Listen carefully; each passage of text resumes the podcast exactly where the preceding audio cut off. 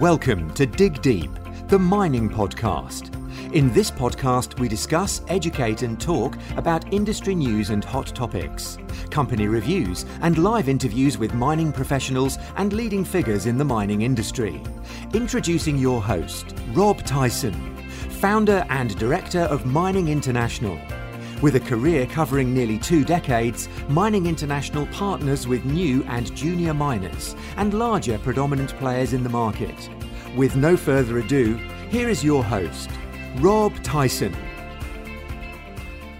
Hi, it's Rob again, and we have another episode of the Dig Deep the Mining podcast. And I have another great guest today who's the MD and CEO of Perseus Mining, a diversified and multi jurisdiction West African focused gold production, development, and exploration company. They have a couple of a couple of operations in Ghana and Cote d'Ivoire, producing over 500,000 ounces per year um, and maximising shareholder returns. So I want to welcome Jeff Quartermaine. How you doing, Jeff? Yeah, pretty good, thanks. That's good to hear. Appreciate your time for um, taking the time to do this podcast. Um, I just want to kick off telling telling us a little bit about how you got into the industry from obviously from when you graduated, how you've uh, moved, have your careers moved along, um, and then we'll talk a little bit more about Perseus mining. Um, and I've got some questions to uh, ask you. So um, yeah, fire away. Yeah, well, okay. I mean, uh, it's I guess it's been a bit of an interesting journey in a sense. I um, I uh, first started off uh, as a civil engineer. I did civil engineering straight out of university, and spent a number of years in design and uh, project management, things of that nature. Um, you know, like a lot of uh, young guys of my age, I, at that that time, I uh, I thought I would uh, wanted to do something beyond engineering, and I did an MBA. And of course, the bright lights of investment banking was the big lure in those days. People thought saw that as a way forward, and I was no different. So.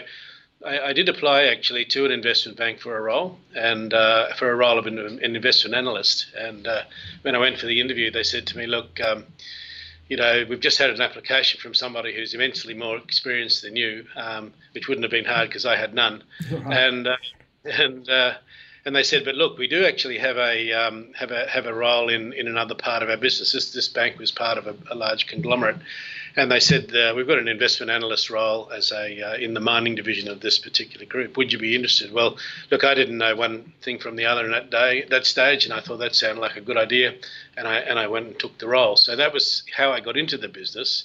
Uh, it was a bit of an accident in a sense, but it's uh, it's turned out pretty well from there. Yeah. So, I mean, what's the difference, I suppose, especially if you studied civil engineering and then worked in obviously in finance?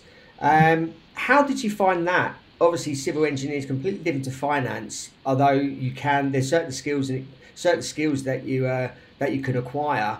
How was that for you though? Uh, look, it, it, was a, it was an interesting sort of journey. I mean, it was a gradual process. I um, I found myself being increasingly involved in um, in, in financial matters, in in uh, contract management and cost control and things like that. And I, uh, having done the MBA, of course, I I was uh, was orientated. I found that I was actually quite adept at, at financing, but I also done a, a, CPA along the way, and I'm out now actually an FCPA as well. So, okay. um, I mean, um, you know, it wasn't a it wasn't an overnight situation, and and um, you know, starting off in smaller companies and then graduating to larger companies. I mean, I learned an awful lot along the way, and then formalised it with the CPA. Yep. And so, how did your career develop then? Um, from obviously getting into the financing uh, finance side of mining. How did your uh, career develop? Well, look, I, as I said, I started off as an investment analyst. Within a fairly short period, I ended up as uh, director of strategy and investment for that group, and we built a fairly significant asset portfolio of mining properties. So my role there was sort of targeting um, and then executing various transactions. Now, that went pear shaped after a time, and in fact, my director of investment and strategy turned to divestment and strategy, and and we we basically uh, divested the portfolio before the company was taken over. Now the thing one thing about that and the relevance of that was it gave me an awful lot of really very very valuable insights that. Um, you wouldn't normally get in a situation. You tend to learn a fair bit more on the way down than you do on the way up. Yeah. And I went from that particular role to um, working for one of the companies that I sold assets to, uh, in a commercial management role, and then moved into the into the CFO from there. Uh, you know, over over the career, I've had I started off. Um, you know, as I say, investment analyst. I went to commercial manager. I've been to CFO. I've had a chief operating officer role, and now I'm um, I'm the CEO of the company. So it's been a uh, what do they say? You know, a 30 year overnight success or something like that. But it's been a very lengthy graduation. But at each stage of the way, uh, learning new skills and, and being able to apply them in the business. Looking back now, the one thing that I guess does sort of um, you know, stand out from my career is that I got typecast fairly early on in the piece as somebody who was capable of sorting out very complex situations and in, in challenging circumstances. And I've actually spent most of my career working on projects outside of Australia. So I've spent a good deal of time on, on things in Asia Pacific, so Papua New Guinea, Philippines, Chile, and South America, and more recently uh, in, in West Africa. So while I am an Australian, the, the amount of uh, number of roles I've had in Australia have been fairly limited. Um, but you know that's given me a, a very interesting uh, and uh, insight into the business and, and, a fairly global perspective, which I think is important in this day and age, given the nature of the mining business. Yeah, certainly. So you've been with uh, Perseus for about six years now, I believe, uh, maybe well, no, seven. That's not quite right. Oh, okay. Actually, I've been, I've been, here at Perseus since uh, for nine years now. Okay. So, so I originally was uh, invited to join the company by the the chairman, who I'd known from a, a, previous role uh, as the CFO. And when he invited me to join, I, I, looked at the company and thought, gee, that looks pretty interesting. It'll probably get taken over in a, in a year or two's time. That could be exciting. But uh, it didn't actually turn out like that. They had other plans for me, which I wasn't aware of at the time I joined. And uh, after a few years, they asked me to take on the CEO role, which I which I did. Now, yeah, that's been that was a really interesting kind of a change because Perseus is, you know, I, I quite often talk about it and characterize it as an accidental miner because it started as a junior exploration company, had immediate success. This was during the last uh, gold bull market. And um, I think, in many respects, the, the, people who started the company never really envisaged that one day it would become an operating company. They, they thought it would be taken over and, and they'd move on with their exploration activities. Now, the share price ran so strongly; it was very heavily, um, you know, promoted in those days um, that nobody nobody could afford to take it over, and so we moved from being a junior explorer into a uh, into an operator in a fairly short period of time, and of course. You know, in doing that, we really weren't prepared for what came next, and um, and I guess that was where I got involved in the exercise and had the challenge of turning the situation around from a sort of a, a, a hopeful, a mining hopeful, into a proper mining company. And, um, you know, it's been a bit of a journey, I have to admit. We've had plenty of challenges along the way, but we, we have gone from being a single mine, single country exposure to now we have two operating mines, as you mentioned, one in Ghana, Cote d'Ivoire. And about a couple of weeks ago, we started building our third mine, which is also in Cote d'Ivoire. And uh, so we're now on a, on a journey that, um, you know, if we execute pro- properly, which I expect we will, we will be producing around half a million ounces of gold a year at, at an 850 all-in site cost by uh, 2022. Right now, we're producing uh, a touch under 300,000 at, at around $950 an ounce, but we will we'll take a step up when our third mine comes online, uh, producing first gold in December 2020. Yeah. So, what challenges have you faced especially I suppose when you from the outset when you obviously joined the company, they were an explorer and probably didn't envisage that they were going to be an actual mining company. Obviously, you mentioned that that was a big, I suppose, a big, big challenge. What challenges did you have? And and I suppose for any exploration companies out there that maybe not looking at becoming a miner, but if the if the right things are in place, they could they, they could become a miner. So, what challenges did you have to overcome? Oh, look, uh, there's almost too many to even mention. But but look, to, to make that transition, that you need basically five things to be successful, as far as I can see. First, you have to have good physical assets. So you need decent ore bodies and infrastructure. You need the second thing you need is a good human resource base. So you really need to have a good quality team of people around you who know how to execute. Third thing is you need funding. And uh, you know, without funding, you're not going anywhere. Fourth thing you need is is you need markets for your products. And uh, in the gold business, of course, the market isn't such a big issue because we're, we're a price taker. It is what it is. Certainly in base metals and bulks, it's a different proposition. And the fourth thing that you need to be successful is you've got to have a social license to operate. Now, you know, the fact of the matter is that we, in, we in, in, at Perseus, we're operating in foreign countries and uh, we have to recognise that if we are not welcome in the in the community, not welcome by the community or the host country uh, government, then really we have absolutely nothing. Doesn't matter how good the assets are or the, the team of people. If they don't want us there, we're not there. Mm. So they're all things that we've had to work at, at, at very hard along the way to to make sure that uh, we've been able to get our business going well. And I think I think we have done that. Now the other thing, I guess, if I had to sort of pin pinpoint the biggest challenge I've had to had to deal with. It goes back to the, the, the, point I made earlier that Perseus, when we started off as a junior explorer in a bull market, was over promoted very heavily, and so and, and promises were made that were simply never going to be met. The biggest challenge I've had is to build the trust of our shareholders or of the market, and to uh, you know to earn their earn their trust and respect going forward. And we've done that progressively over a period of time, and we've done it by delivering outcomes that we promised. So putting consecutive good quarters of, of, uh, of production down, being able to develop mines on time and on budget, and basically starting to deliver a growth strategy that we articulated to the to the market many years ago. You know, it, they they say you know a reputation can be lost in a in a short time. It takes a lifetime to rebuild it or whatever, okay. but. Uh, you know um, that that is the, that is very definitely the case, and I think in our case that has been a real challenge. Um, you know, we, I don't think uh, anyone ever sets out to do a, uh, a poor job, but we uh, we did let a lot of people down. But I'm very pleased to say that the things that we've done over the last four or five years has started to rebuild trust, and I think we can look to the future with some confidence. Yeah, and obviously you can see that obviously on your results. Um, you mentioned obviously corporate social responsibility, and I think that is a really important point at the moment. It seems to be in the news quite a lot, especially in the mining industry.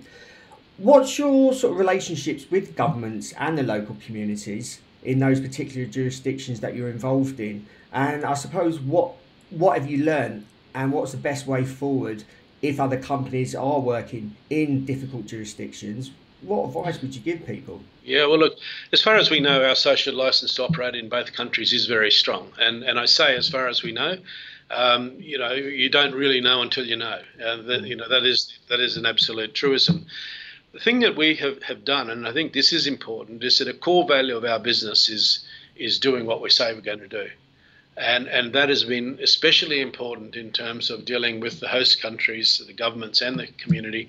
We've gone there and we've promised them certain outcomes, and we've we've delivered on those on those promises. I think that you know if you look back over history, particularly in in a lot of developing countries, um, foreigners have come in there and promised the world and delivered very little. They've taken, you know, taken a lot out, but they haven't left a whole lot behind. And we've, we've been very determined in the way that we've gone about the business to make sure that, that there is a fair and equitable distribution of benefits that we generated to all of our stakeholders. So it's not just governments and, and host communities, but we would add to that employees, suppliers of goods and services, and of course our funders as well, our debt and equity funders. They have to all benefit from what we're doing. There has to be a fair and equitable distribution of those benefits, and therein lies the challenge because what is fair and equitable? But what we have learned is that if one group or another is getting more than what other people think is their fair share, then they'll get pretty unhappy about that. And we, you know, our, one of our roles is to make sure that, that we, we keep that balance as best we can. Now, it's not always within our control, but that's what we've got to work towards doing. And what challenges have you had to overcome in both those obviously jurisdictions in Ghana and Cote d'Ivoire? Oh, well, I guess I guess the challenges, you know, they're very different. Uh, you know, uh, Ghana, for instance, is a is a former British colony, and and when the British left there, they had very well uh, established. Um, you know, systems of government, um, legal systems, etc., etc., and ones that, that we as Australians were very familiar with, given the British law. Um, Cote d'Ivoire is a, is a French colony, former French colony, and it's very French, I might add. I mean, um, it's almost as French as the French in many respects. But you know, part of that is that they do have a different um, a different legal system and a different approach to life. So, I mean, one of the things that we've had to try had to get to grips with is the fact that first of all, there's a lot of unknown unknowns out there. There's a lot that we don't know but we've had to learn to to adjust along the way. I mean, where where we've seen um, in Ghana, for instance, over time there has been a creep in the terms of the fiscal system. There has been a number of changes that have uh, been introduced since we we started to uh, develop over there. Another thing that we've encountered in time was that um, you know, their power system, like a lot of countries in Africa, you know, is not as robust as people thought it might be.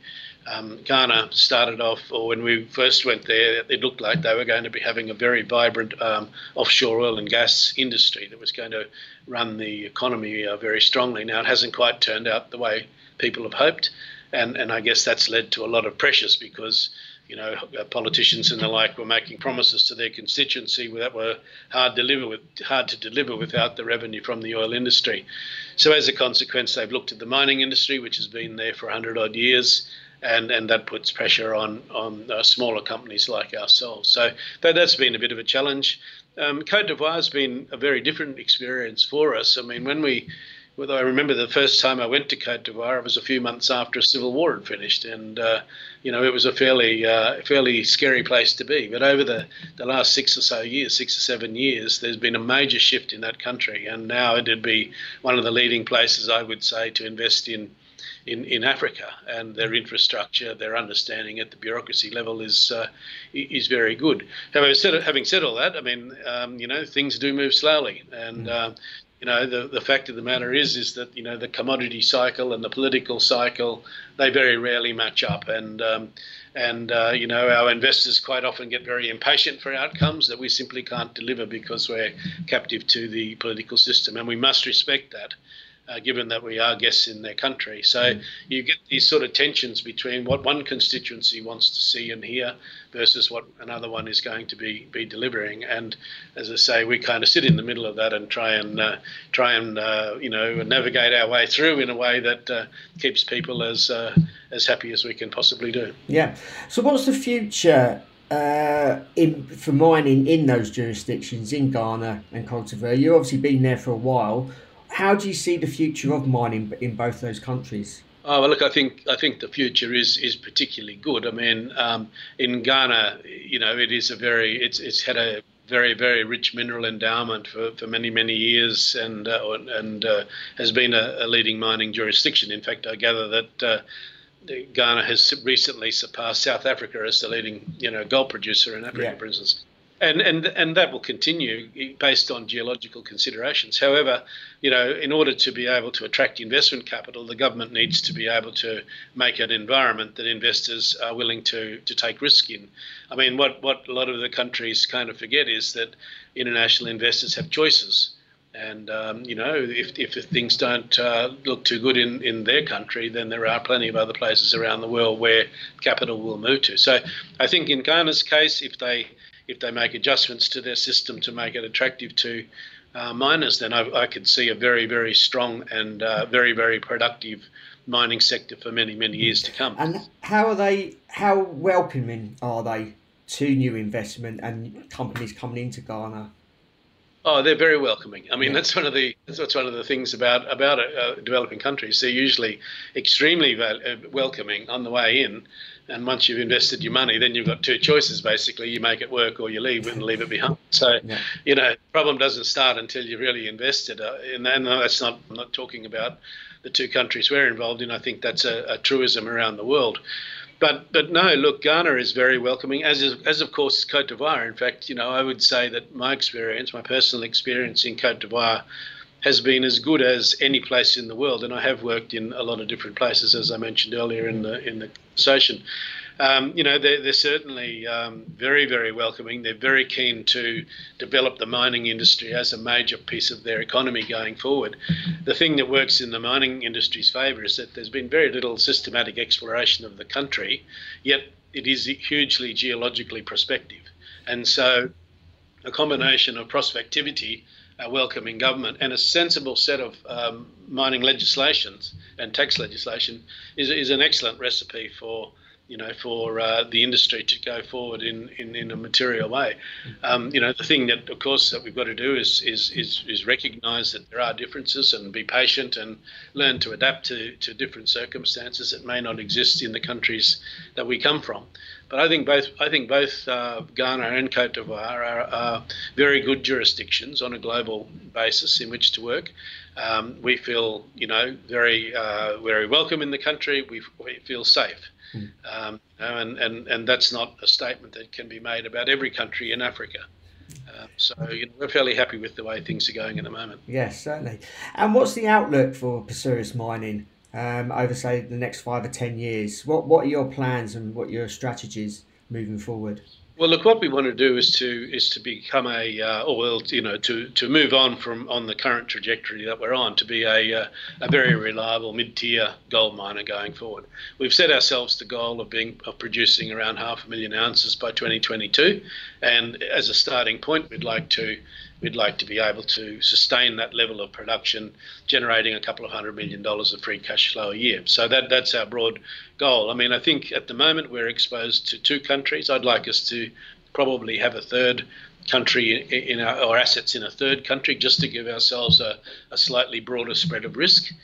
And you know, I think a, a company like us, we could probably comfortably manage, say, um, you know, three to four to five operations simultaneously. So, you know, over a five or six year period, I'd like to see us grow from being, um, you know, as we are at the moment, two mines, two countries, to being, you know, four to five mines across three countries and uh, producing um, consistent levels of, of cash that we can allocate to sustaining the business, but also returning to our shareholders and giving our long suffering shareholders a, uh, you know, a, a, dividend income to, to match the capital growth that we, we uh, are very confident of being able to deliver as well. Yeah. You mentioned obviously um, working in another country, and I don't want to put you on the spot. Is there any particular countries that you've got, you may have in mind? Oh, look, I'd have to have to uh, kill you if I told you that. But uh, look, I mean, uh, our focus is West Africa, uh, very much so uh, yeah. at this particular juncture. Um, you know, that's where we've developed a, a, fair bit of intellectual property on how to operate, and we think that we can leverage from that experience very successfully by staying in that general area. And you know, the countries are, are fairly obvious that um, you know, w- which would be attractive and and uh, you know, we're looking at, at various things in all of those places. People have said to me, well, you know, would you be interested in East Africa or South America or the like? I mean, it may well be that at, at some point we do consider those things, but certainly not in the immediate future. We see there are some very interesting opportunities close to home. Mm. If we were to move to, uh, you know, to another uh, part of Africa or offshore, it introduces a couple of challenges. I mean, one is we start at the bottom of the pile in terms of knowing what the country's about, and we've got to work our way up and become experienced. The other thing is that from a management perspective, managing operations in multiple time zones is quite challenging unless you're large enough to be properly decentralized. Yeah. And as it is now, you know, we, we, we spend a fair bit of time working with our people um, around the clock. You add a, you know, say a South American time zone to the to the mix, and uh, and you know, whenever you speak to somebody, either you or that other person is going to be very tired. So, yeah. look, I, I think the, the idea of spreading around the globe is fine if you're a Rio Tinto or a BHP. I don't think it's the right uh, move for for uh, Perseus in the foreseeable future. We've got enough on our plate right now. We can see our path forward very clearly to turning ourselves into a very reliable, consistent mid-tier gold producer, and that's what we're very focused on doing. Yeah. And lastly, what advice would you give someone that's looking to sort of develop or exploring Ghana or Cote d'Ivoire or sort of any other countries in West Africa? What what would you say the main challenges are? Oh well, look, there's a lot of challenges, but the advice that I would give give people looking to go to to those countries is to go in there and be aware that things are going to be different to work probably where you've come from, and be prepared to you know to learn and listen. Don't go in there assuming that you, you, you know everything because frankly you probably don't even though just because something works in one jurisdiction doesn't necessarily mean it works where you're going to. And I, I, guess the other thing the final thing I would I would say to people is that you know resilience is unbelievably important as is integrity. And uh, you know without those two characteristics you are going to find yourself in, in challenging times and uh, and you know it could end in tears. But um, look, there's a lot of lessons to be learned from uh, from going in. You don't learn the lessons overnight. It does come, you know, with with time and experience, and uh, hopefully you can learn those without uh, without too many uh, too many bruises to tell yeah. the story. Yeah, certainly. Well, I appreciate your time, uh, Jeff, for taking the time to do this podcast. Um, if anyone wants to uh, contact you or reach out to you and ask for some advice, um, how can they go about doing that? Well, uh, I guess the best, the easiest way is to is to contact by email. We do travel quite a lot, so we're not always in the time zone necessarily. But um, you know, my email address is on the on the bottom of uh, every announcement that goes out. Yeah. So I'd urge people to check our announcements as they come to the market, and you, and there'll be a set of contacts at the bottom of that, and and feel free to to make contact with either myself or our uh, head of uh, business development and investor relations, Andrew Grove, who uh, who, who would be more than happy to, uh, to, to, to talk to people. Yeah. And are you in, on any social media platforms at all? Uh, no, No, actually, okay. I, bit of a Neanderthal, I've got to say, uh, as far as that's concerned. So, uh, yeah, count me out. Yeah, no worries. Alternatively, if you want to um, ask Jeff any questions, you can contact myself uh, via email or even, uh, well, preferably via email, which is rob at mining-international.org, and I can pass that message on to Jeff. Um, well, thank you again for listening. Hope you really enjoyed this podcast. Um, and until next time, happy mining. Thanks for listening to Dig Deep, the mining podcast. If there are any topics you want discussed or questions you want to ask any guests, then you can email us at rob at mining international.org. Or you can follow Rob and Mining International on LinkedIn, Facebook, Twitter, and YouTube for more content and to have your questions answered. Until next time, happy mining.